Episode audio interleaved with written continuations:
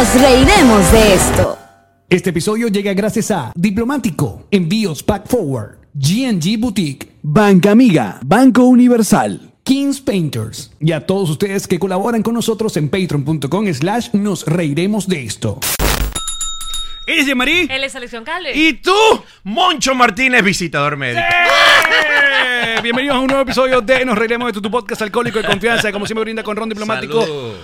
El corazón del ron, discúlpame. Eh, Estaba salud. pensando que has sido el único invitado que tiene subtítulo. Tiene, tiene, ¿Tú sabes? exacto. No subtítulos de leer, sino tiene, o- tiene Sí. como... Tiene Sí. como, como, como, como cosita, ¿cómo se dice? Profesión. Exacto. Re- Visitador médico. re- exactamente. Moncho Martínez, visitador médico. Dame un segundo, malvado, porque nosotros también tenemos a nuestra agencia digital Whiplash Agency.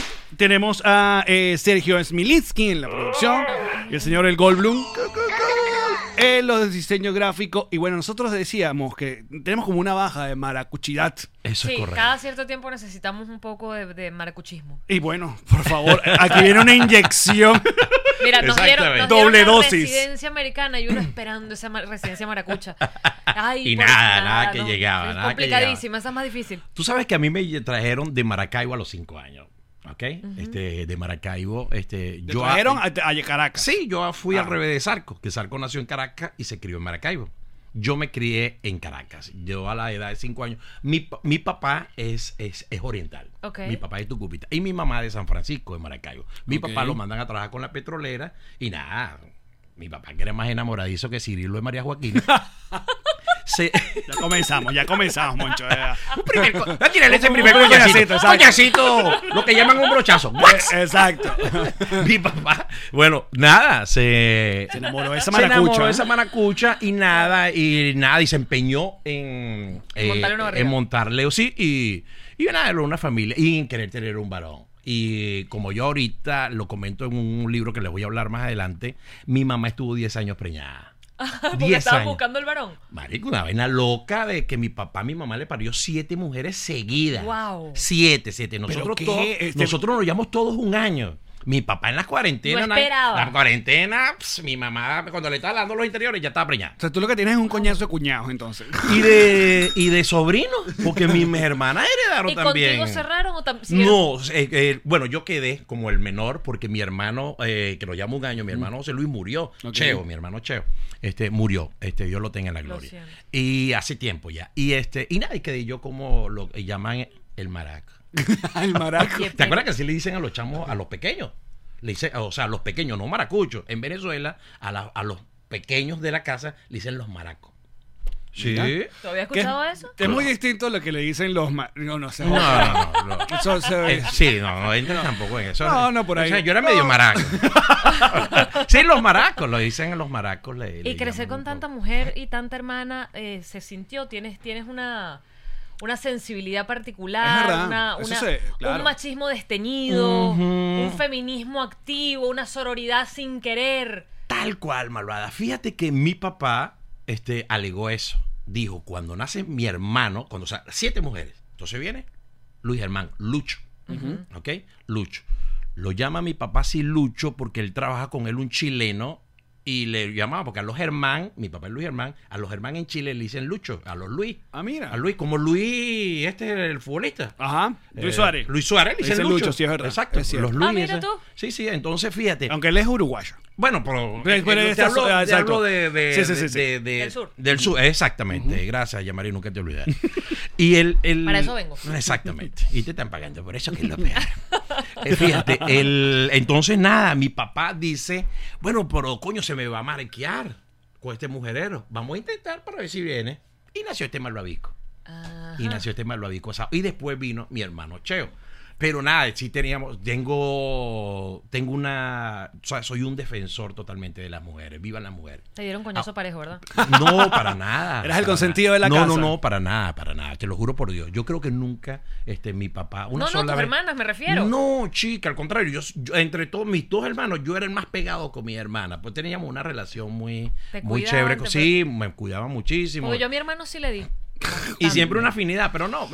De repente esas peleas que pueden haber con la más contemporánea, como nos llevamos un año, o sea, Claro. con mi otra hermana Sorel y después con mi hermana Tiara, y mi hermana tienen nombres de indias. Ah, Sí, bueno. Maigualida, Aymara, Tibaire. Mi papá les encantaba ponerle nombre de indias venezolanas. Mira. Porque mi papá es tucupita de la zona de, de- de allá oriental de, Ok. de la parte de, de allá. Y va, ni un trago.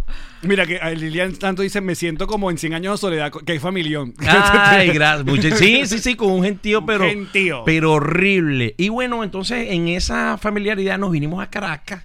Ya nos vinimos, ya yo tenía cinco años cuando nos vinimos, aunque nunca perdí la zulianidad, porque o sea, he ido de vacaciones para la casa de las tías, la influencia de la música, de la gaita, de... Sí, porque a los cinco años eres chiquitico, se Sí, te ha podido borrar. totalmente, sí, sí, pero total, pero siempre después, igualito, manteníamos eso con las vacaciones, este, la música, la influencia de la... Mi papá era muy musical, muy melómano. Mira, yo te quiero decir una vaina. Yo eh, este episodio lo he esperado mucho primero porque, bueno, te, te quiero muchísimo, Gracias, Moncho. tú sabes que al Eh, revés llevo las botas. Y, y, y tú representas mucho eh, eh, para la cultura pop venezolana porque tienes un poco de tantas cosas icónicas que es brutal. Por ejemplo, tocaste y tocas cuando te da la gana en Maracaibo 15. O sea, Sí, tuve 19 años, le entregué a, a- ¿Eras a él? Betulio. Antes de Maracaibo 15 toqué con los Morillos, los hermanos de Lila. Imagínate tú.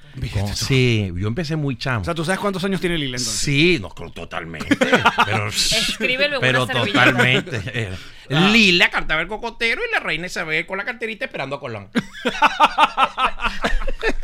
Que llegara. No, yo que amo- llegara No, no, no, vaya mi cariño y mi respeto para, para, para Lila y para toda la morillada que saben que yo los quiero mucho y siempre soy un jugador Que de yo la primera. morillada. Y Ajá. la morillada, exacto. Pero Y- tú eres el charrasque. yo era no. char- sí, charrasquero.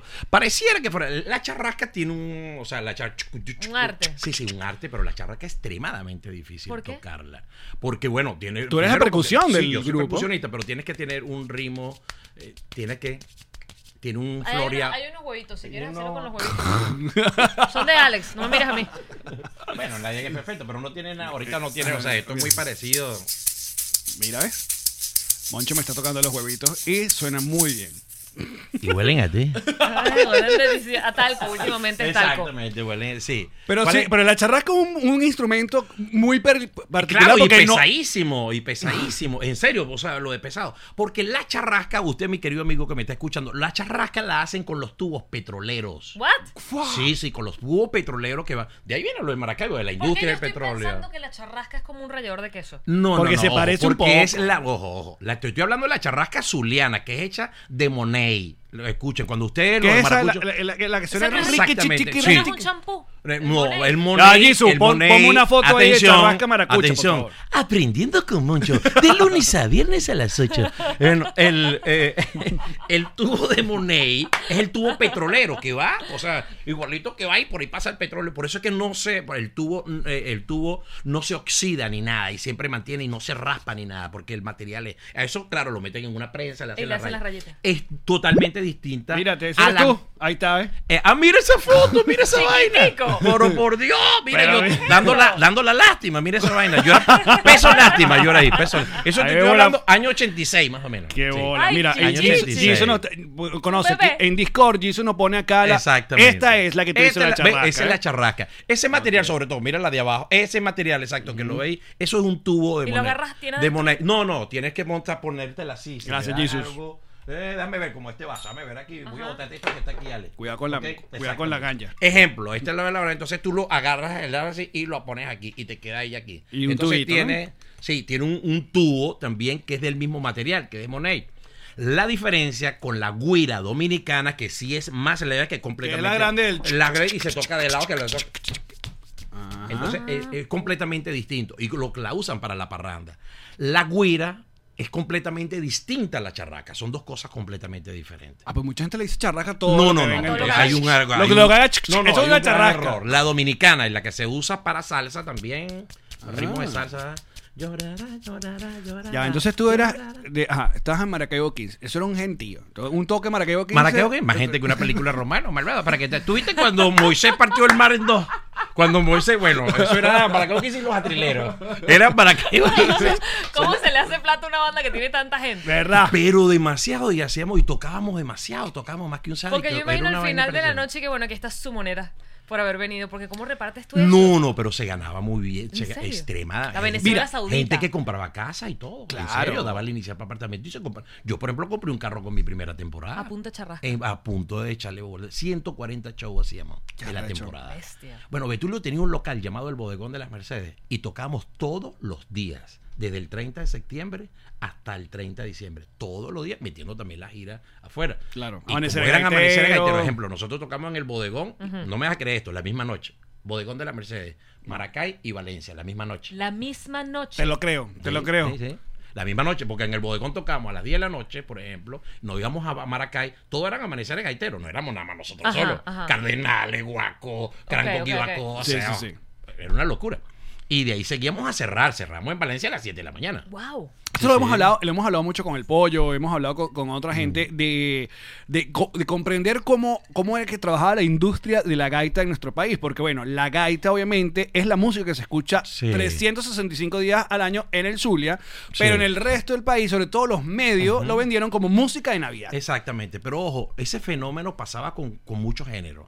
O sea, no es nada más que de repente que era que podían hacer. O sea, Desorden Público pudo haber hecho esto. Claro. Y lo sigue haciendo. Pero te estoy hablando de la industria. El vallenato, tú puedes poner, vallenato es otro mundo. otro Total. peo.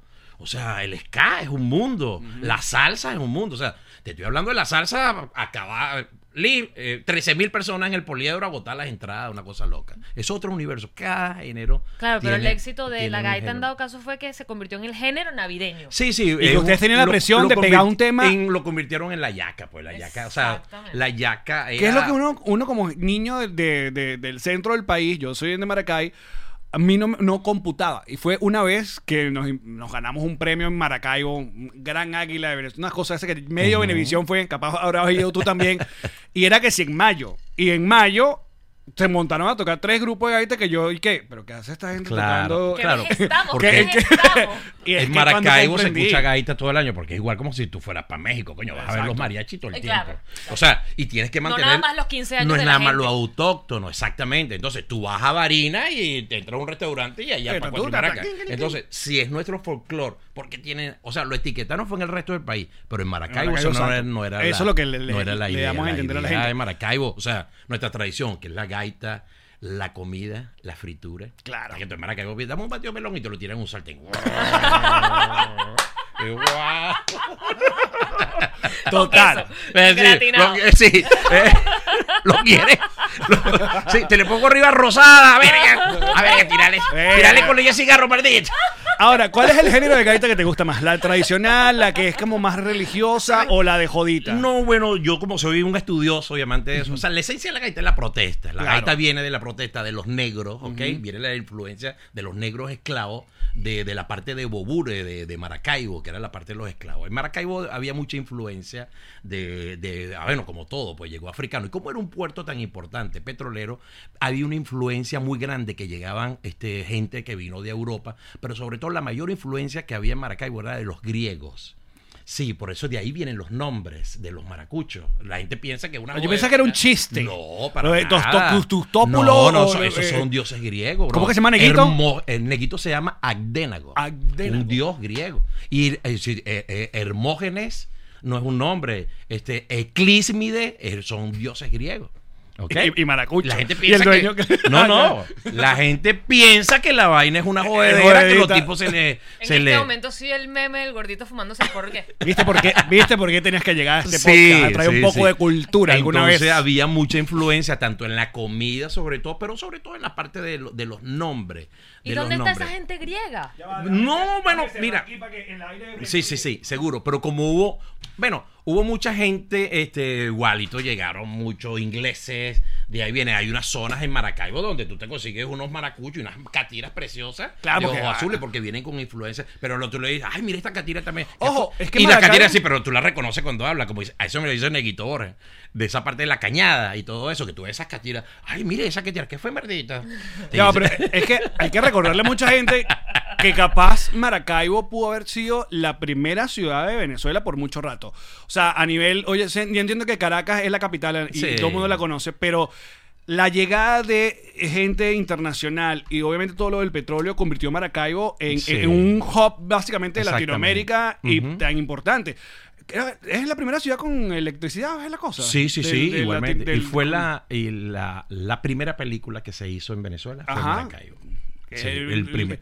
el niño bañándose en el lago Sí, en- el primer rodaje que se hizo de una película fue Maracaibo. Disculpen, ¿no? y yo te lo digo objetivamente, mi querido Malógico Sao, no como maracucho, ni regionalista, Por ni favor. nada, sino que este sí, hay muchas cosas. Yo difiero, tú sabes, muchísimo siempre, y con el perdón y la venia de los barquisimetanos, con esto de que Barquisimeto es la ciudad musical de Venezuela. Moncho rompe el silencio. Ah, Sí, declaraciones sí, sí. contundentes. No, no, no, no. Con el mayor de los respetos, porque tú sabes que lo- a, a los barquisimetanos yo los amo muchísimo. A ver, tengo ¿por qué? Mucho respeto. ¿Por o qué, sea, se- digo- por qué Barquisimeto se ganó ese, ese título? Oh, Creo bueno, que, porque creo que Mar- por ahí muy- se construye No, no, mucho eh, instrumento. Ojo, también, aparte de la construcción de instrumentos, muchísimos músicos extraordinarios. Pero tú te pones a ver y lo buscas históricamente y la cantidad de músicos de, de Maracaibo y de artistas. Maracucho es muchísima, muchísima. Claro. Hay muchísima influencia. Es por la. Fíjate, una vez me lo preguntaron y yo respondía que el maracucho está adelantado tres segundos, que es una eternidad. Yo lo he dicho en muchas entrevistas. Cuéntame que para mentira. Ah, Sí, ¿por qué te digo esto? O sea, como me decía el otro día en una entrevista a Manuel, que me decía, coño, es que para el humorista, tú dices, pero que ya es maracucho, ya la lleva ganada un pelo, porque el Sí, sí. maracucho por, por, por su Sí, naturaleza, tiene ventaja. Por su naturaleza y por gentilicio, el maracucho tiene una velocidad muy grande, muy grande. Entonces tú le dices algo al maracucho, y, o sea, el maracucho es rematador de chistes, y tú puedes hacer una rutina y sabes que eso es peligrosísimo para un humorista. El maracucho termina reventándote la verga, ¿sabes? porque por- es espontáneo y tiene la velocidad. Y tres segundos es una eternidad, más lo digo. Total, total. Yo digo siempre, quédate dormido en una curva para que vea, mira, uno, No, dos, muchísimo. tres. Cachú. Una eternidad. Cachú, cachú. Se acabó. Una, una eternidad. Tan, tan. Exactamente. Sí, O sea, sí, sí. pa, pa, pa. Do- Otra cosa que yo le envidiaba mucho al, al Zulia, obviamente más allá del, del asunto del regionalismo, es que ustedes de- realmente tuvieron eh, como un Star System regional, o sea, los medios internos realmente importaban Sí. y había, había, o sea, era, era valioso. Y el talento. No es que digo que en otras ciudades no, pero no se notaba tanto en el Zulia, verga, o sea, sí, no sí. importa si en- no sonó en Valencia, pero aquí somos unos No, no, no, total. Fíjate que en el Zulia, para este fenómeno como esto, habían programas que se presentaban de gaitas, de costumbres zulianas, que le ganaban los sábados a sábados sensacionales en ¿Qué? el Zulia. Claro. Imagínate, sí, que habían cosas así. ¿Te Pero ya va. Si Sí, hubiesen sí, sí. logrado Sí, separar. bueno, que se hubiesen esc- escúchate este, Pero detalle. totalmente, fíjate. No que- hubiese y- llegado y- el chavismo. se pudiera ir allá. Que eso es algo que se le, re- se le reclama siempre al maracucho, porque no ha habido un presidente maracucho, que es lo que ha pasado. Coño, ¿verdad? Tú sabes que histórica. Bueno, los gochos han Claro, los gochos toda la vida, toda la vida. De verdad no te sé decir. Sería una respuesta social. totalmente, totalmente. No, capaz no Entréguense que quieren gobernar todo el país, sino nada más el Zulia. El Zulia nada más. Suave. Fíjate que, por ejemplo, Daniel Sarco era una gran estrella en el Zulia, pero una estrella. Daniel Sarco le decían el avión. Eh, Su, su apodo en Maracaibo era el avión y sigue siendo. Daniel sigue siendo un gran avión. Un y por eso llegó donde está hoy Danielito. Claro. Este, que, que voló tanto. Pero Daniel, fíjate, mira lo histórico. Por ejemplo, que Daniel, que, que viene a sustituir a Gilberto, que era otro maracucho, viene a sustituir a Gilberto. Este Daniel este, eh, era una gran estrella, tenía programas de radio, hacía televisión regional, pero sobre todo en Maracaibo era muy famosa las tarimas. Claro. ¿Qué llamo las tarimas? Te estoy hablando de amaneceres gaiteros, de repente un evento. La feria. todo. Loco, ¿no? Y los concursos que hacían de belleza con mucha producción. O sea, te estoy hablando de la elección de la reina de San Francisco, un municipio. Y era una verga. tipo Maite, las chamas se esmeraban. Y sobre todo las maracuchas. Y los maracuchos se esmeraban mucho por. Tú los escuchabas cuando animaban. Y, "Verga, este coño parece un animador internacional. Y era un coño de Maracaibo. Este, de una zona regional. Pero te, ah, se esmeraban mucho en aprender. ¿Y crees que la intención de Sábado Sensacional de poner maracuchos como animadores era para poder ganarse un poco? En cierta forma. No, ya va. Eso, claro. Escucha. Mara- eh, ojo. Venevisión siempre ganó. Sí, no, no, pero ojo, pero, Pero- te voy a decir por qué. Porque pasa igualito como unas elecciones políticas. Ben- Maracaibo decidía el rating. ¿Viste? Claro, ya va. Claro. RCTV se cambia de nombre por el Zulia. Sí, sí, sí. O sea, RCTV se deja de llamar Radio Caracas No. Televisión porque, marico, Claro, ya decir sí, Caracas sí, sí. Eso era... Es, eso es cierto. Y el se- regionalismo del maracucho ya le tenía cierta cosa. Se iba más para Benevisión. Claro. Porque siempre ha habido ese pique, ¿no? Toma, dato ahí, venga, Ah, exacto. muy bien, Moncho, me gusta. Claro, Ah, estamos bombardeando Jean-Marie, Abico mucha información. Estamos así. Esto es historia, Marlo Abico asado. Después vamos a Eh, empezar a hablar de la jodedera, pero primero es un preámbulo Eso histórico. en el 95, 96 que cambia el logo Sí. RCTV, él decide ponerse RCTV y quitar, Sí. dejarse de decir Radio Caracas para meterse más en el Zulia. Eso era lo que estamos hablando hace rato tras cámara, que fue el año que salió Hugo Carregal de, de Radio Caracas, que sale de Radio Caracas. Quien se encarga de hacer todo ese cambio es Abraham Pulido. Ah, mira vos. A nivel de, de imagen, de, imagen, claro. todo, sí. Que convierte. ¿Te acuerdas que el, lo- lo ulti- el último logo de Radio Caracas era un león? Bueno, siempre fue. Claro. Pero te acuerdas que después lo animaron y todo hasta el león. Sí, sí, sí, sí. Y se armaba y había un diseño gráfico el cual volvía al logo tradicional. Y después eso, después influyó mucho eso de que hubo el cambio y vino esto, lo- el último logo, que Las era más rayitas. reciente. Que era las rayitas de los colores y venezolanos, abajo las bolitas de Mm. RCTV. que- De eso- hecho- eh, pero ese logo y todo ese eh, diseño de, de cambio de look lo hizo ahora el, mi pana, el gran Abraham Pulido. De hecho, otra cosa que te lo he comentado aquí en el podcast varias veces es que Maracaibo funcionaba como ciudad piloto para productos. O sea, la gente, Sí, sí. la gente probaba productos allá. Sí. Si pegaba, la lanzaban al resto de Ajá. Venezuela. La Pepsi Twist se lanzó. Sí, en- exactamente, la Limón. Y fíjate, hay una historia bien importante con, con Maracaibo a través. La colita tenía un toque distinto en Maracaibo. que ¿La frescolita? país. Sí, sí, la frescolita. Eh, porque te- era Más dulce, más menos Era, dulce. era un poco más, la de Caracas era un poco más suave, tal, pero la de Maracaibo le gustaba y había ese nicho, pues, para Maracaibo porque era importante. ¿Qué arrecho? O sea, para Maracaibo porque el mercado era muy, muy grande. Entonces, bueno, podrá imaginarte. Era como, como por ejemplo, Venezuela completa con la Bucaran, por decirte. O sea, el primer país consumidor de Bucaran es Venezuela, en el mundo. Pareciera que fuera, o sea, el primer país consumidor de, de Buchanan en el mundo es Venezuela. Hay una edición especial. O sea, hay bodegas nada más para Venezuela, para que tengas idea de que somos borrachos. ¿Llegaste a vivir en Maracaibo? Sí, claro. O sea, creciste. Hasta los cinco, pero después iba mucho, pasaba muchas vacaciones y todo, pero, pero siempre, pero me crié en Caracas sin perder mi influencia y sin perder este lo que era la gaita. Cuando me preguntaste sobre todo cuál era mi género, soy amante de todo, pero soy un poco de, de lo que es la esencia, que es la gaita, este, la gaita de, eh, de protesta, que la gaita de protesta fue la esencia de todo. De ahí es que se convierte en el fenómeno eh, Ricardo Aguirre, que es el, el monumental de la gaita. Claro. Porque una gaita, si te pones a descifrar la letra y buscas el contenido de, de, de la Grey Zuliana, eh, tú la oyes ahorita y pareciera que el tipo la escribió, marico, Ayer. la semana pasada. Lamentablemente. ¿eh? Sí, sí, sí. Entonces, el, el- sí, sí, nunca cambiaron. Es el efecto de desorden Pero público que también creo, le pasa. creo que, por ejemplo, creo en la gaita, que fue una genialidad de mi hermano Neguito Borja, porque el, el amor es internacional. Entonces Neguito hizo una gran genialidad, que fue sacar un poco lo que era el regionalismo y las protestas, la China y tal.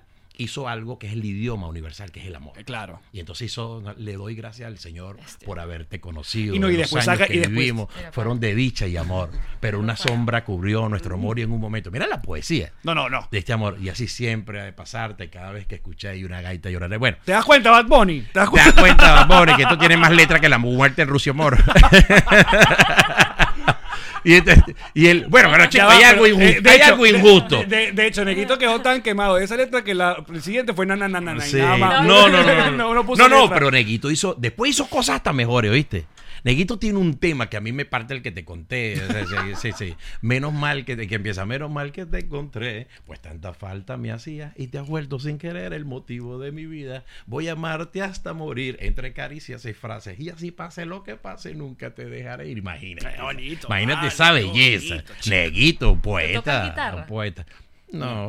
Ah, no. Pero toco, pues, te puedo hacer una conguita ahí. No, no, si yo tocara guitarra tuviera 20 hijos más. Los carajos que tocan guitarra son jugadores culo profesionales. Los que tocan guitarra. Mira, tú te tienes, hasta los hombres, tú te puedes cuidar cualquiera, pero cuidado con uno que toca guitarra, te puede convencer nada más cantando. Ajá. Te pueden, ahí la gente, Ah, cuidado, pero- cuidado. Eh, creo que esta se lo De ahí tu preguntamos. interés a aprender la guitarra nuevamente. Sí. Claro. Bueno, hay gente que Mira, es buena en guitarra. Sí. La crisis de los 40 Sí. de años. Bueno, yo aprendí un poquito de guitarra, pero me rasparon en cuatro. Chiste de Moncho. Mira, eh, si hay. Tú sabes, este, el monte Rushmore, que está acá en los Estados Unidos, que tiene las cuatro. Claro, ahí dobla la aire como quien va para Cuatiro. Está Washington, está, están estos presidentes. Si tú tuvieras que armar un monte Rushmore de los gaiteros, o sea, tienes que elegir ahí, tienes que poner a. Son cuatro, creo que son. Sí, bueno. Si tú tienes que armar tu monte Los Rushmore de los el gaiteros. Sí, no, vale. ¿Cuál- ¿A cuáles vas a poner? ¿A cuáles Ahí- pone Moncho Sí, yo creo que ahí estaría por lógica Ricardo Aguirre, que es precursor, Astolfo Romero, que fue un gran cronista zuliano y cantante. O sea, una florecita, una florecita, por decirle, para que los que escuchan gaita nacional, porque hizo muchas cosas muy regionales. Astolfo Romero tendría que estar ahí. Ahí también- sí, yo pusiera a, a Neguito Borja, que también es uno de los grandes fenómenos. Claro, hay muchos que a lo mejor merecen estar ahí, y pusiera a Betulio Medina. Claro. Sin duda alguna, porque Betulio tuvo algo que fue regalarnos. Mírate Mira, ahí está, mira Neguito y Betulio. Mira, estamos comiendo sin sal ahí, ¿ves? No, Be- Betulio se puso. Estamos como hinchados. Betulio se puso fitness. No, sí. Comiendo sin Y, sal. sí, estamos ahí comiendo sin sal. Y el nada, Betulio tuvo una visión muy grande. Que fue, a diferencia de la gaita tradicional, Betulio cuando se viene a Caracas, y Betulio también, llegó a Caracas aquí de 19 años, imagínense, o sea, Ok. toda una vida. Eh, tiene mucha influencia y tal. Betulio quiso rescatar el aguinaldo, de ahí viene la magia Maracago 15. Entonces, el gran compositor Manny Delgado, que era, todos esos temas se habían grabado con los Tucucitos. Los Tucucitos era un grupo, era un grupo de niñas. Una, can- una cosa, ¿cómo se llama? La cantora. Sí, Una... Ajá, exactamente. Pero los tucucitos eran tal. Y la mayoría de todos esos temas ya se habían grabado ya. Este, habían genialidades pues que se hicieron. Después se le hicieron arreglos con, con Maracaibo 15. Pero Betulio tuvo esa visión de rescatar el aguinaldo y, se- y hacerlo nacional. Porque el aguinaldo era más nacional que la gaita. Claro, sí, sí, sí. Es completamente el ritmo. Las es- iglesias ayudan mismo mucho a seis- seis por eso. ocho y la gente lo entendía más. Entonces, bueno, cuando se hace, que fue lo primero que creo que fue este, este ¿qué te pasa viejo año? Se convierte en el gran fenómeno. Halo. Porque el. Porque va a llorar. Y que nos empieza a tocar, y que nos empieza a tocar la fibra para lo aviscoasado, porque uno acostumbrado a los 31, que eran una ¿Tú vaina. sabes lo que dice esa parte? ¿Qué? ¿Tú Ah, porque va a llorar. No sé qué. Porque- No no. porque va a Ah, llorar. sí, no, claro, porque- sí, sí, porque sí, va a llorar. Sí, sí, sí. ¿Qué te pasa, viejo año? ¿Qué te pasa? Que ya tienes tus maletas preparadas. Dime si es que te han botado de la casa. Porque estás viejo, porque no sirves para nada. Las cosas viejas como tú las botas. Más si saben que otro llegará.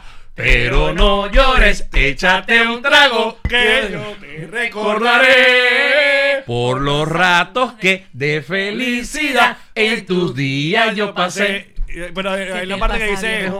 Ya falta. Ah, no, ese debe haber sido lo otro. Que lo puede dar, que yo- Ah, no, ese Porque va a ah, llorar. No ah, eh, ah, no, ese es compay. Eh, Compay, venga un abrazo. Ajá. Que esta noche el año se termina. Venga. A las 12 lo espero en la esquina para que brindemos, para que brindemos. Pero compay, venga un abrazo. No me diga que va a empezar a llorar. Siéntase alegre de estar vivo en esta hora, que el hombre macho no llora.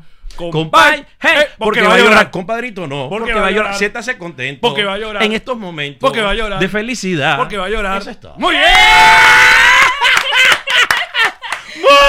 Quiero que. Coño, tú sabes que. Verga, Mira, yo siempre digo tan algo. Yo siempre digo algo. Con el permiso te voy a dar un coñazo. Adelante. Por favor. No, no. Coñacito el abusorcito. Moncho es el primer invitado que se, se puso su estación. No. Porque no volvemos a cometer el error de de dejarlo seco. ¿no? Papi, yo sigo las instrucciones del hombre que sabía más de televisión y todo, que era Guillermo González. El secreto de la producción está en imaginarte lo que viene, en lo que va a pasar. Ese es el secreto de todo. Coño, qué grande. El secreto está en imaginarte lo que va a pasar. Yo quería, yo quiero hablar mucho contigo de Guillermo porque Ya Dios lo tenga allá. en la gloria. Así es. Ya Pero- vamos- ya vamos a ir para allá. Qué tipo tan buena onda. Qué tipo, mira.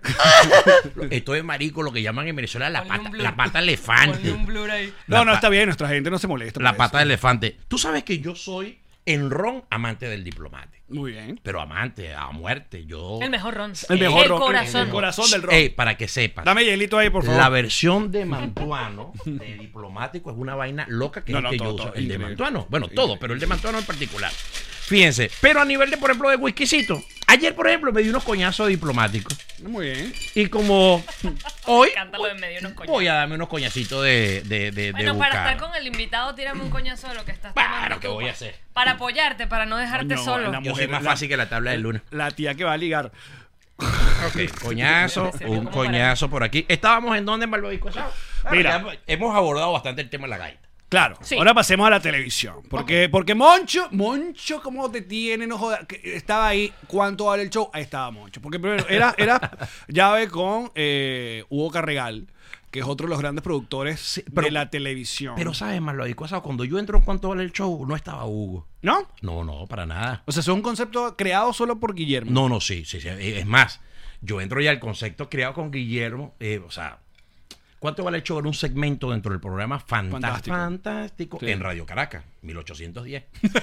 y, el, y es- y eso era un la segmento como, como la familia Fernández dentro del programa de Don Francisco. Claro, O sea, era un segmento dentro de ese gran maratónico. Entonces era un segmento nada más, que la, el jurado era Henry Rodríguez, el humorista, Rosario Prieto. Se siguen tomando. Ah, bueno, fotos, mira, esto. Esto fue, Rafucho. esto fue un cumpleaños de, Guillermo. El que está atrás de Guillermo es Rafucho. Pero cuánta flaquitud. Rosario Prieto. Y yo, que era el hermano negado de Carlos Sicilia. Total. Mírame ahora como la cara parece que me hubiese picado una avispa. Entonces era un segmento que, bueno. Tuvo era un segmento éxito. de, claro, y él eran tres, eran Federico Catorno, que era un gran pianista, director musical y hacía mucha música para, para Radio Caracas, y un, un director de orquesta este filarmónica y todo, Federico Catorno. Era como él. Y era Rosario Prieto y Henry Rodríguez, que era humorista de La Rochela en ese momento. Claro. Y era un segmento dentro, pa, para, para, y tal, tal, tal. Entonces, bueno, tenía ya ese estilo. Cuando ya pasa lo del tiempo, eh, se va Guillermo para, para el Canal 8, porque le dan al Canal 8, eh, el gobierno Jaime Lucinchi le da a Alberto Federico Raver la presidencia del Canal 8. Y Alberto Federico Raver, que siempre ha sido un, un tipo con una visión muy grande, creó el Canal 8 como canal totalmente independiente y lo desligó del gobierno para que él mismo se Pero un Alberto autofinanciara. Federico Rabel de 20 años. Sí, sea. sí, no, no, de- sí, de 30 y algo, un tipo muy hábil. El cuento es que el, para el negocio de la industria, estoy hablando. Claro, sí. Este, O sea, lo- estaba manejando algo, como tú me dijiste, tipo la BBC de Londres. Exactamente. Tipo habla en esa onda de la BBC y crea la figura de la televisión independiente, como la radio. Entonces se fueron, Guillermo renuncia a Radio Caracas, perdón, y se lleva totalmente sus contenidos y todo lo que y le dan a Guillermo un horario de todos los días a las Qué 7 de la noche. Hacía juventud, juventud fantástica, eh, Crecer con papá. crecer con papá, bueno, todo eso. increíble. Y este Orlando Urdaneta entra con Almorzando con Orlando, que era un, un, un, un show. Un talk show de un talk show de mediodía. Exacto. ¿Ok? Y, lo, y mataba, porque la gente que no le gustaba ver la que era juro, las noticias en el Radio Caracas. Es verdad. Esta vaina. Esa era la opción. esa alternativa de un tal show con un tipo súper ameno, musical, entrevista, esa sabrosura de los tal show. Y nada, y la gente irreverente, coño, tenía su, su, su, su nicho ahí. Y nada, y en este, bueno, eh, se crea esa figura y yo entro a trabajar siendo chamo ya a finales del Canal 8 con, con Guillermito, si- teniendo, dieci- tenía 19 años. Y en- como asistente. Yo sí, como asistente, y yo estaba estudiando eh, publicidad, chamo, ya me estaba, estaba empezando. Este que después me hice publicista y nada. Y Guillermo vio en mí esa hambre, en el buen sentido de la palabra, y esas ganas que yo tenía de aprender, porque yo quería aprender, yo quería comerme el mundo. Y nada, y nada. Y él me fue enseñando y me agarró. Y vio como quien dice, este chamo tiene ganas. Y me fue enseñando el negocio. Para- ¿De qué se A trataba? mí, a mí siempre me gusta tratar de hablarle a las generaciones un poco más jóvenes que nosotros eh, y, y recordarles cosas que esto es dicho por la gente de la industria, como- bueno, como tú y un montón de gente, que el primero, luego de Reni, que realmente hace plata Sí. en la televisión es Guillermo, Sí. porque pensó como, dejó de pensar como talento a pensar Sí. como productor. Yo lo y- pusiera por encima de Reni. Más que Reni. Sí. Bueno, eran en mi opinión épocas muy personal. distintas. No por lo que me unía con él. Claro, pero, objetivamente. pero eran épocas distintas también les tocó. Sí, sí, época, viste. Bueno, es que Reni no logró nunca que hizo Guillermo, que fue socio de un canal de televisión. Exacto. Este, y Reni tenía una, así una producción independiente que también era, o sea, imagínate, o sea, Reni, para que tengan una idea, Reni en el canal 2, este, en su espacio, este, facturaba más Que todo el que canal. todo el canal junto. Qué barbaridad. O sea, lo que anunciaba. O sea, Renny tenía una visión, algo completamente distinto. La visión de Renny también era muy internacional. Era un tipo que estaba prestado aquí pero era un tipo muy, muy, muy Eh, futurista. claro, ¿verdad? él hizo show en ABC y todo. Claro, y En René, la mentalidad era, era todo el equipo, "Ay, vámonos a grabar, y se iba a grabar para Francia. Busca lo que todavía está en YouTube, los grandes musicales. Sí, claro. Abajo, la Torre Eiffel. O sea, tipo con una visión eh, tremenda. Guillermo era. Y Guillermo, Guillermo era la- lo comerci- Guillermo era extremadamente comercial. Extremadamente comercial. Muy, muy, muy comercial. Tenía el ojo clínico para todo, para, para eso. Sabía dónde podía, sabía lo que le gustaba a la gente. Sabía lo cómo podía. Pero la mayoría lo asociaban con la televisión. Y Guillermo era un gran hombre de negocio. Guillermo vendía ganado y todo el gobierno de afuera, de Canarias, de cosas. O sea, Guillermo era un gran negociante. What? Guillermo hacía mucho, mucho dinero. Ojo, bien habido Claro. que no confundamos las cosas. Y- Era un gran negociante. O sea, Guillermo era un hombre de la industria. Y fíjate, disculpa que tataje. No, no, tranquilo. ¿no? Guillermo se le tiene que reconocer en el país que fue el creador del teatro comercial. Con el, Claro. el teatro del Chacaito. Antes del teatro Chacaíto. Después que se mete a trabajar con el teatro Chacaíto, que se asocia con Jorge Bulgari. El teatro Chacaíto, que ya estaba que lo llama. Pero Guillermo, cuando nadie tenía ni idea, el tipo, la novela protagonizada por Raúl Amundará y esto, y se inventaba una obra, se traía algo, lo adaptaba y agarraba un camión y se iba a recorrer el país con esa obra. Alquilaba teatros y cosas en el resto del país que la gente ni se enteraba. O sea, que hubo un, un, un auge teatral también gracias a él. Tota- eh, totalmente, el que todo y la gente que me, me conoce los grandes actores de siempre y los de ahora, el que conoce la historia del teatro en Venezuela sabe que el teatro comercial de Venezuela es gracias a Guillermo Qué arrecho. Qué Sí, tuve esa visión y después bueno, hicieron teatro Teatro Chacaito 1, que aquello era loco, que nuestra búscalo en la historia para que, que, que esta semana cerrando nuestra función 3024. Sí, sí, sí. 3024, marico. Y eran los fines de semana. Viene el boom, el Teatro Chacaito, y viene el boom del metro de Caracas. Y se viene todo el oeste, papi. Porque era gente del este que venía a ver también teatro. Claro. Porque llegaba hasta ahí, hasta la estación Chacaito. Correcto. Imagínate, la gente. Lo tenía pe- ahí, papita, pues. Y era nada. ¿Sabes que antes era una locura de ver la vaina que, marico, lleg- podía llegar tu tía a la vaina con un- una crisis de nervios? ¿Qué pasó? Vio a Raúl Amundaray. Claro. ¿Qué? Una vaina loca. Era el efecto televisión, era. Claro. No, no, era esa caja que era Maica. El que veía a Lupita Ferrer era una vaina de que, era una vaina histórica, ¿no? Que tú sabes que yo tengo una prima que ella vio a Lupita. ¿Qué? Todo el Claro, mundo en claro, el interior. Es verdad. Entonces, cuando llegaba, Mira, aquí nos están mandando ver eh, eh, barbaridad. flyers de, de- Ah, bueno, mira, qué vaina tan arrecha. Mira, dos. Aquí- aquí- este podcast viene mira, documentado, mira, mira. ¿eh? Chacaíto, Guillermo González, dos arriba y uno abajo. Era una genialidad. Luis Abreu, Esther Luis Orjuela, Abreu, mira esa Germán Freite, vaina. Manuel Escolando, Desiree Rolando, Ornela Campoli. Ese era el Arrecho. tipo. el- Gracias, el ma- Jisoo, qué Gracias, duro. hermano. Ese era el marico más famoso de Chacaíto, Germán Freit. Era, sí, eh, te hablo de personajes de. Era un mayordomo. Entonces, Guillermo. Guillermo le agarró la vuelta al, al teatro comercial, o sea, la comedia de enredos y todo esto. Adaptaba comedias inglesas que eran muy buenas a nivel de enredo y de situaciones y las adaptaba. Pero simplemente le cambiaba todo. O sea, que ellos tal, le metía un marico No. y le ponía, le cambiaba el texto completamente a, a- a ponerlo nacional. Era, era un, un fenómeno en Y también eso. le da chance a estos personajes de, por ejemplo, la Rochela y ellos eh, hacían como las obras, los macha el machazo o, Sí. o los peluqueros. No, pero él metió un cómico siempre dentro de la obra, porque Mm. la genialidad de él era tanta que era como yo uno, por ejemplo, que si Doris Well, Raúl Amundará y le ponía un cómico de la Rochela que estaba pegado. El gato. Entonces, imagínate esa combinación, gato, era, era imperdible. Entonces, bueno, con eso creció mucho, tanto así que me tuvieron que hacer teatro Chacaito 2, compraron un cine que estaba arriba, porque la gente no se bastaba de, de- de la capacidad. O sea, era todos los días, soldado, o sea, no todos los días. El teatro era jueves, viernes, sábado y domingo, cuatro días a la semana. Qué arrecho. Y todos los días, ¿sabes lo que era eso? Y que la función... te- Ojo, y y- que, no, vamos con los tipos Dion, que tú te metes ahorita en Las Vegas, marico, y que No hay para el año 2042... Increíble. Celine Dion, ahorita, en serio, no hay sino hasta el 2042, dentro Y- de 20 años. ¿no? Y el otro cuento. No, no, no, también, pero- no, no, no. Métete en Las Vegas, busca a Celine Dion para que veas que está dentro de 7 años, 6, 4 años, una vaina así. Necesito verlo. Ve, para que hablen. trate, Dale. ok, dale, dale. La- Celine Dion sí está todavía, no sé el si otro, murió. el otro, ¡Mentira! Echando broma. No, El- no, el otro cuento es Celine el Dion de- se mantiene muy de pinga, pero que yo tengo tiempo que no sé esa malvada. no, yo creo que no sé si sigue, bueno. No, no, ya está, pero tenía unos problemas. de- de- pero, en serio, Ah, búscate mira, que eh, quieras Celine Dion Tickets. en Las Vegas. Ok, dale, pues. Ah, ¿Para cuándo, si hay chance? Celine Dion, Sí. noviembre 5, la hora de huevo nada. noviembre 6. ¿Hay para noviembre ahorita disponible? Aquí está. Viernes, ¿Ah? noviembre 5. Aquí Bueno, está. se han haber acabado entonces. La del 2024 y pusieron una función. Pero no le lleves la contraria al invitado. una- No, es del está full. 2025 del 2024. Aquí lo estoy viendo. No había visto el año. 2020 ah, viste, ahí en noviembre, pero es 2025. Claro, ¿Es en serio ¿viste? lo que te estoy diciendo? Mira, la otra es el cuento de American Idol. Es el otro gran cuento de Guillermo Fantástico, ¿no? Cuño, porque era de- Y Guillermo tenía toda la razón. Porque fíjate, tampoco era que estaba a lo largo invitado. Fíjate que había un cuánto vale el show, que ahorita recientemente acaba de morir Johnny Ventura, que era un gran merenguero, Claro, mucha sí, sí. historia en Dominicana. Y él era el animador de cuánto vale el show en Dominicana. Ah, mira, no sabía que Sí. había una versión. Había una versión porque el productor, que era de Fantástico, que si no me equivoco, se llamaba Rubén Darío Díaz, se llevó después un poco, que Guillermo y todo lo demandó, y se llevó un poco eso para Dominicana. Él después se fue a vivir, era chileno, ese productor. El- nuestra historia en Venezuela estuvo marcada mucho por los artistas extranjeros y los productores sobre todo. Claro. O sea, los creadores de Fantástico, la Feria de la Alegría, todo eso, eran los sacos, que era padre e hijo.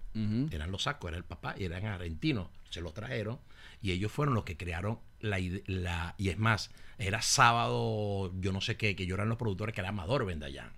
¿ok? El, el animador, en Radio Carac. Amador decide Irse a Venevisión. irse a Venevisión y estos padre e hijo, los sacos, tenían un asistente que era un fenómeno llamado Ricardo Peña. un niño, gordito, creativo y tal. Amador le vio a este chamo las chispas, como con la mayor modestia, manteniendo la distancia. Guillermo la veía en mí y dijo, este chamo está en algo. Y se lo llevó Increíble. para Venevisión. Y lo demás es historia, imagínate. Peña lo que hizo Ricardo Peña. Increíble. Eh, Ajá, entonces está, sale, ¿cuánto vale el show? Y de repente aparece en la televisión norteamericana eh, American Sí, Idol es que si tú- y el mismo formato, Es que, fíjate, Es que eh, cuando- Simon es la malandra Elizabeth. claro. Simon es la malandra. Y, Y el otro está, el Rosario era la Exactamente, eh, un Paula bueno, Abdul y, un- y un productor musical que era Randy Jackson era el, el- ¿cómo se llama? El- después popular, cabeza de vulgaridad. Claro, lo que decía Guillermo es que lo, lo único que no lo único que no hizo cuánto vale el show, que sí hizo American Idol, que también fue el hook de American Idol, fue mostrarnos las audiciones. Que realmente eso es lo que yo veía American Idol. Claro, El peor de la El final. Ojo, si nosotros lo hiciéramos ahorita, lo, lo pudiéramos hacer eso del cuánto vale el show y meterle esa- ese venenito. Pero nosotros hacíamos más la televisión tradicional. Fíjate que cuando le- yo tenía ya 20 años y me dice Guillermo lo de un día, "Ay, empieza a escribir los libretos, fiera. sí, sí, sí, tú eres muy hábil para eso y esta vaina. Y empiezo, bueno, ok, me da la oportunidad y empiezo. Tú le escribes todos los, los más, más Sí, hábil. Y entonces, ¿cuál era el swing? Cambiarle todo e inve- el, el refrán que a mí, yo todavía sigo haciendo mi humor así. Tú vas Claro. a mi show en vivo, nosotros que hemos compartido tarima, mi querido Ale, te has dado cuenta y todavía lo mantengo en el humor que yo hago. ¿Qué son las comparaciones? Porque a mí me parece que es algo tan... O sea, si yo te digo a ti, cuando yo le digo a la gente, la gente tiene tres segundos para imaginarte todo. Si yo te digo a ti que estamos hablando, no, marico, yo estaba más ladillado, no joda, que un surfista en Apure. Y una vez te viene la mente. No, eh, eh, marico, tú ese humor- la tabla, ves esa vaina. lo logra demasiado. eso lo es- logra es demasiado. corto, la gente recrea mucho y yo lo usaba así. Entonces, Guillermo, el, eh, la base era esa. Yo era igualito, le escribían, le poníamos una chuleta. Entonces, nada, la gente decía, bueno, ojo, Guillermo tiene una chispa, pero increíble y una genialidad. Pero igualito, pero tipo ocupado en tanta cosa que llegaba era agarrar el micrófono. Y ya te le tenemos que tener la mesa servida de todo, de todo, de todo, vale ensayado. O sea, los productores teníamos que tenerle ese monstruo listo. Y él no tenía tiempo para eso. Entonces, yo igualito, era la chuleta. Entonces la chuleta decía, y arrancaba Guillermo, "Papá, y más contenta que niñita con los zapatos de la mamá. Nos llega la segunda participante, ella es. Jack Marie viene de Puerto La Cruz. ¿De cuánto vale el show? Es más querido que abuelito millonario. Nos canta el tema si nos dejan y su grito de guerra es: Nadie sabe lo que tiene hasta que se hace un perfil rate. Qué grande, Mocho. Yo le escribí a eso. A los 20 años yo empecé a escribir eso. Yo empecé a escribir eso. Vámonos de nadie sabe lo que tiene hasta que se hace un perfil 20. Ya Sí. va, y por programa eran. ¿Cuántos participantes? Pudieron No 10 eran, participantes. no eran cinco por cinco programa, cinco por programa. Entonces la, Cinco variedad. bloques. Nosotros teníamos que hacer las audiciones, nosotros hacíamos las audiciones por la parte musical, yo que soy músico, pero Hugo cuando arrancó ya como productor ejecutivo, hacíamos las audiciones, cogíamos todo, entonces de repente venía a cantar alguien que desafinaba algo y tú decías, coño, este está bueno para carne, para la malandra. ¿me Claro. entiendes? Porque tenías que hacer el programa equilibrado. Tú, por ejemplo, cuando ibas a hacer la pauta y organizar el libreto y el guion, tú decías, esto tiene que abrir arriba, tiene que ser un salsero. Un cantante. Salsero, pa, para, llorará, llorará. Para que el programa Pero espera, ¿a los jueces le escribían lo que te... No. No, no, no, no. no, Era no, espontáneo. No, no, no, eres completamente espontáneo. Yo te estoy hablando. Tú elegías los artistas que sentías que les iba a dar carnita a los No, jueces. no, no, ojo. Tú tenías que hacer un programa equilibrado para la audiencia, para todo, pero te estoy hablando cómo se armaba la pauta y el guion de todo. O sea, cuando nosotros hacíamos audiciones, que eran 150, 170 personas por audición. Wow. Tres días haciendo audición porque Venevisión, Radio Caracas, eran colas y colas y damos números. La gente venía con números. La gente primero, mira, el día de números este día. Aquello era hasta la Avenida Andrés Bello en Venevisión. O sea, la gente mataba. Porque aparte de eso, que había algo que era lo económico. Claro, a ganar. ¿Quién quiere ser millonario? Eh, eh, ¿Cómo se llama? ¿Cuánto vale el show? Era. Claro, y eh, aparte de eso, plata. imagínate, no jodas, la gente en La el interior salía la exposición en pantalla, todo eso, la semifinal, después pasaba a la final, tenías mucha proyección. Entonces, bueno, pero era, por ejemplo, yo lo armaba así junto con Hugo.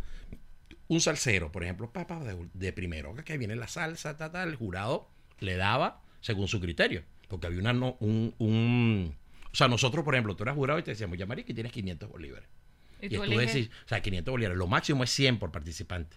Ok, tú decías por tu show 80, ¿sabes? si te provocaban los 100, le hablo 100. Eso era, y tú usabas tu palabra. o sea, Tú no administrabas tu no, plata, Tú pues. administrabas tu plata, pero era tu criterio. Pues tú querías ser chévere, querías, mira, me pareció bien, pero me pareció que te faltó un poquito de actuación. No te voy a los 100, te voy a 80. Me explico, tú eras tu criterio. Ok. Ok. Entonces, bueno, chévere, eso lo manejamos así. La malandra sí era, nos ahorraba mucho dinero porque la malandra era tarifa mínima. ¿Te acuerdas? Tarifa Por tu show, mínima, tarifa- ella no le daba a nadie y la malandra era súper ingeniosa. Pero fíjate, que era la primera mala, que era una mujer extremadamente sentimental. Y la malandra agarraba cuando estaban en el camerino y llegaba a maquillaje y decía, mira, disculpen, hola, Denis Hernández, es un Claro. pan de Dios. Para que Denis, entendieran que es un Esto es personaje. un personaje, o sea, no me, no o sea, no vayan a pensar que, que Al Pacino es café y es un maldito Déjame- drogadicto. No, te- no, no, te- es un personaje. Claro, pero o sea, déjame que te interrumpa acá un rato porque eran tiempos, es que, coño, sobre todo estos chamos que ahora ven contenido por todos lados, pero antes no era así. Antes ese era el contenido. Y había gente que se creía realmente lo que pasaba en las novelas. O sea, los, Claro. los actores que hacían de villano eran atacados en la calle en o en el supermercado calle. porque fuiste Sí. muy mala con Clarita. O sea, había gente que se creía esa vaina. Hermano, pero total, Denis, Denis era eso, la señora dale un carterazo, que no le hablaban, una vaina de decir, oh, eres- te- fuiste muy malo con el muchacho de la la, malandra Elizabeth, criolla". ¿eh? La malandra Elizabeth. Ahí me estaba felicitando un día de cumpleaños. Eso es Benevisión. Sí. Eso es Benevisión, sí, mira. Aquí Tarifa tiene, mínima. Tiene la tarifa mínima. Y Denis, Denis, aparte de eso, que yo creo que fue la primera que apareció en televisión con, con- con los cocos ya hechos. Entonces era una vaina impactante, porque eso, no- para, la- eso no es para, para la mujer, para, para el venezolano y tal, era una vaina verga. Y ella usaba unos toques, una vaina que estaba, eh, te estoy hablando hace treinta y pico de años, que Sí, eso sí. en la televisión era muy un desparpajo, ¿no? Y luego, bueno, como... Y no había, no había Conatel. No, no, no, no, no, no. En cierta forma, porque era más estricto que tú no lo creas lo de antes, porque después vino una vaina que, bueno, necesitabas que alegraran a la vaina para que se olvidara de tantos problemas. Claro. Pero era ma- antes era un poco a lo mejor hasta más estricto, pero no era una vaina vulgar tampoco, ni, ni lo de ella, porque se entendía este, que era un personaje. Por ejemplo, a diferencia, que después ya vamos a ir para allá, pero voy y vengo, porque eso es lo bonito de conversar, de que podamos, esto es como el jazz. Tú das tono y vas, guau, vienes, y de, ese- de esto se trata esta película.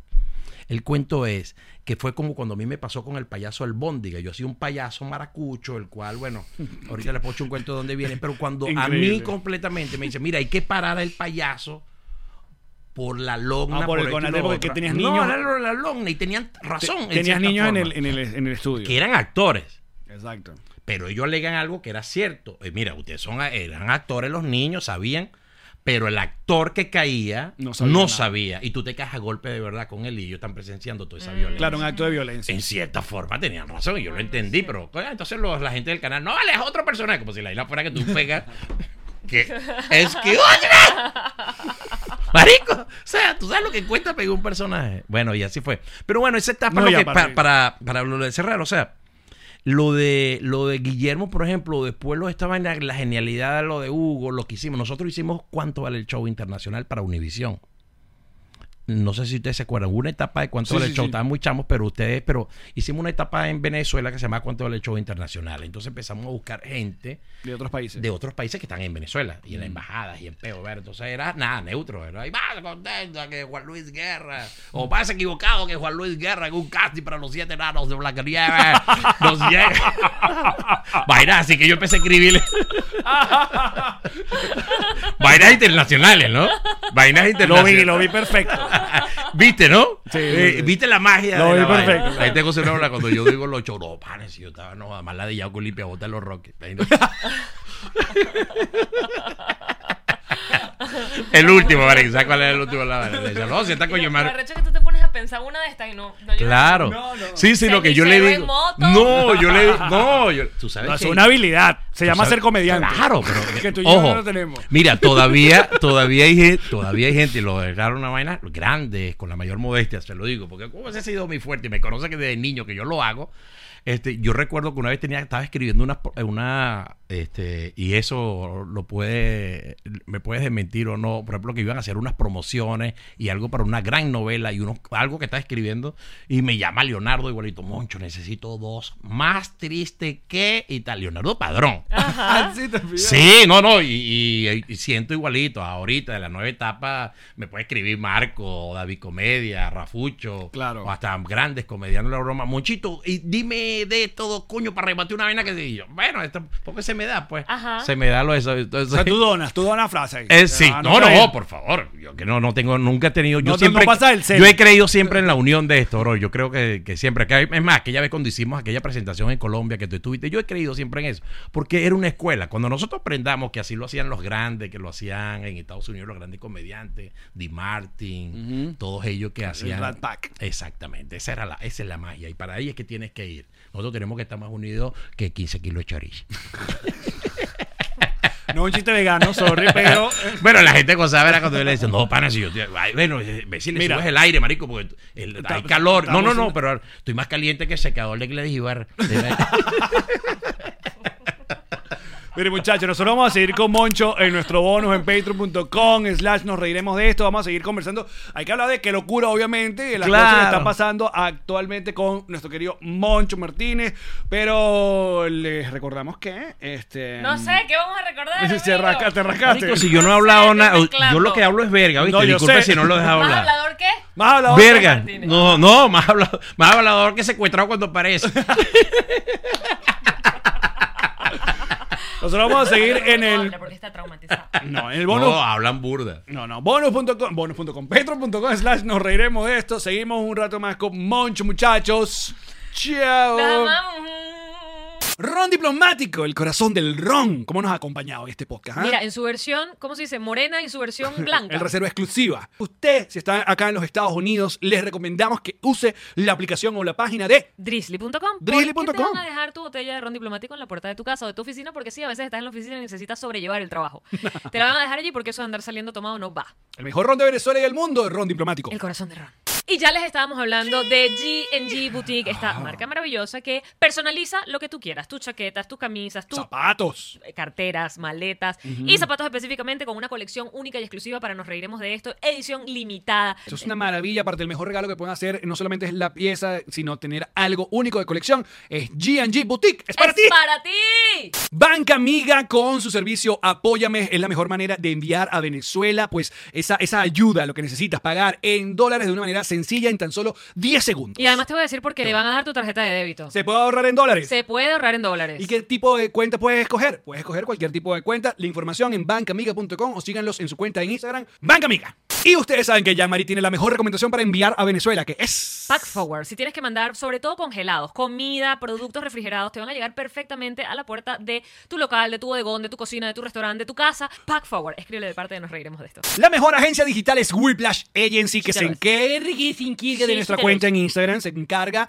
de manejar nuestra página y aparte todo lo que tú necesites, un e-commerce. ¿Te lo tiene? Ah, entonces diseño un nuevo. dominio, es que yo no sé ni cómo hacer una página web, pero ¿para qué tienes que saber eso? No es tu ¿Te lo eso no es trabajo tuyo. Claro. Whiplash Agency. ¿Quién le va a pintar la cachita otra vez a Jean-Marie para que todo che- que escuche? Los King Painters, los King Painters me van a... Que llegaron los Kings Painters. King Painters. Me van a volver a pintar la casa, Allen. Comuníquense a través de Kings Painters, su cuenta en Instagram. Vean todos los trabajos que hacen en exteriores, en interiores. Ellos no, en el interior de la casa. Eso, mosca. Mosca. No se pone Bueno. talco.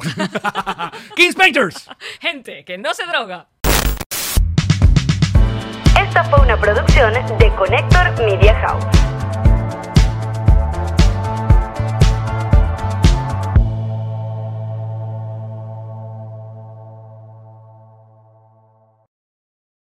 What's up, friends, and welcome to IE and Friends, the podcast where we give relationship advice, talk Latino pop culture, and keep you entertained with laughs. Join us for a heart to heart chat about love and life. IE and Friends, the podcast that's like chilling with your best amigos. IE and Friends is available wherever you listen to podcasts. Okay, round two. Name something that's not boring. A laundry? Ooh, a book club. Computer solitaire, huh? Ah, sorry, we were looking for Chumba Casino. That's right. ChumbaCasino.com has over 100 casino style games. Join today and play for free for your chance to redeem some serious prizes. ChumbaCasino.com. No purchase necessary. Full prohibited by law. 18 plus terms and conditions apply. See website for details.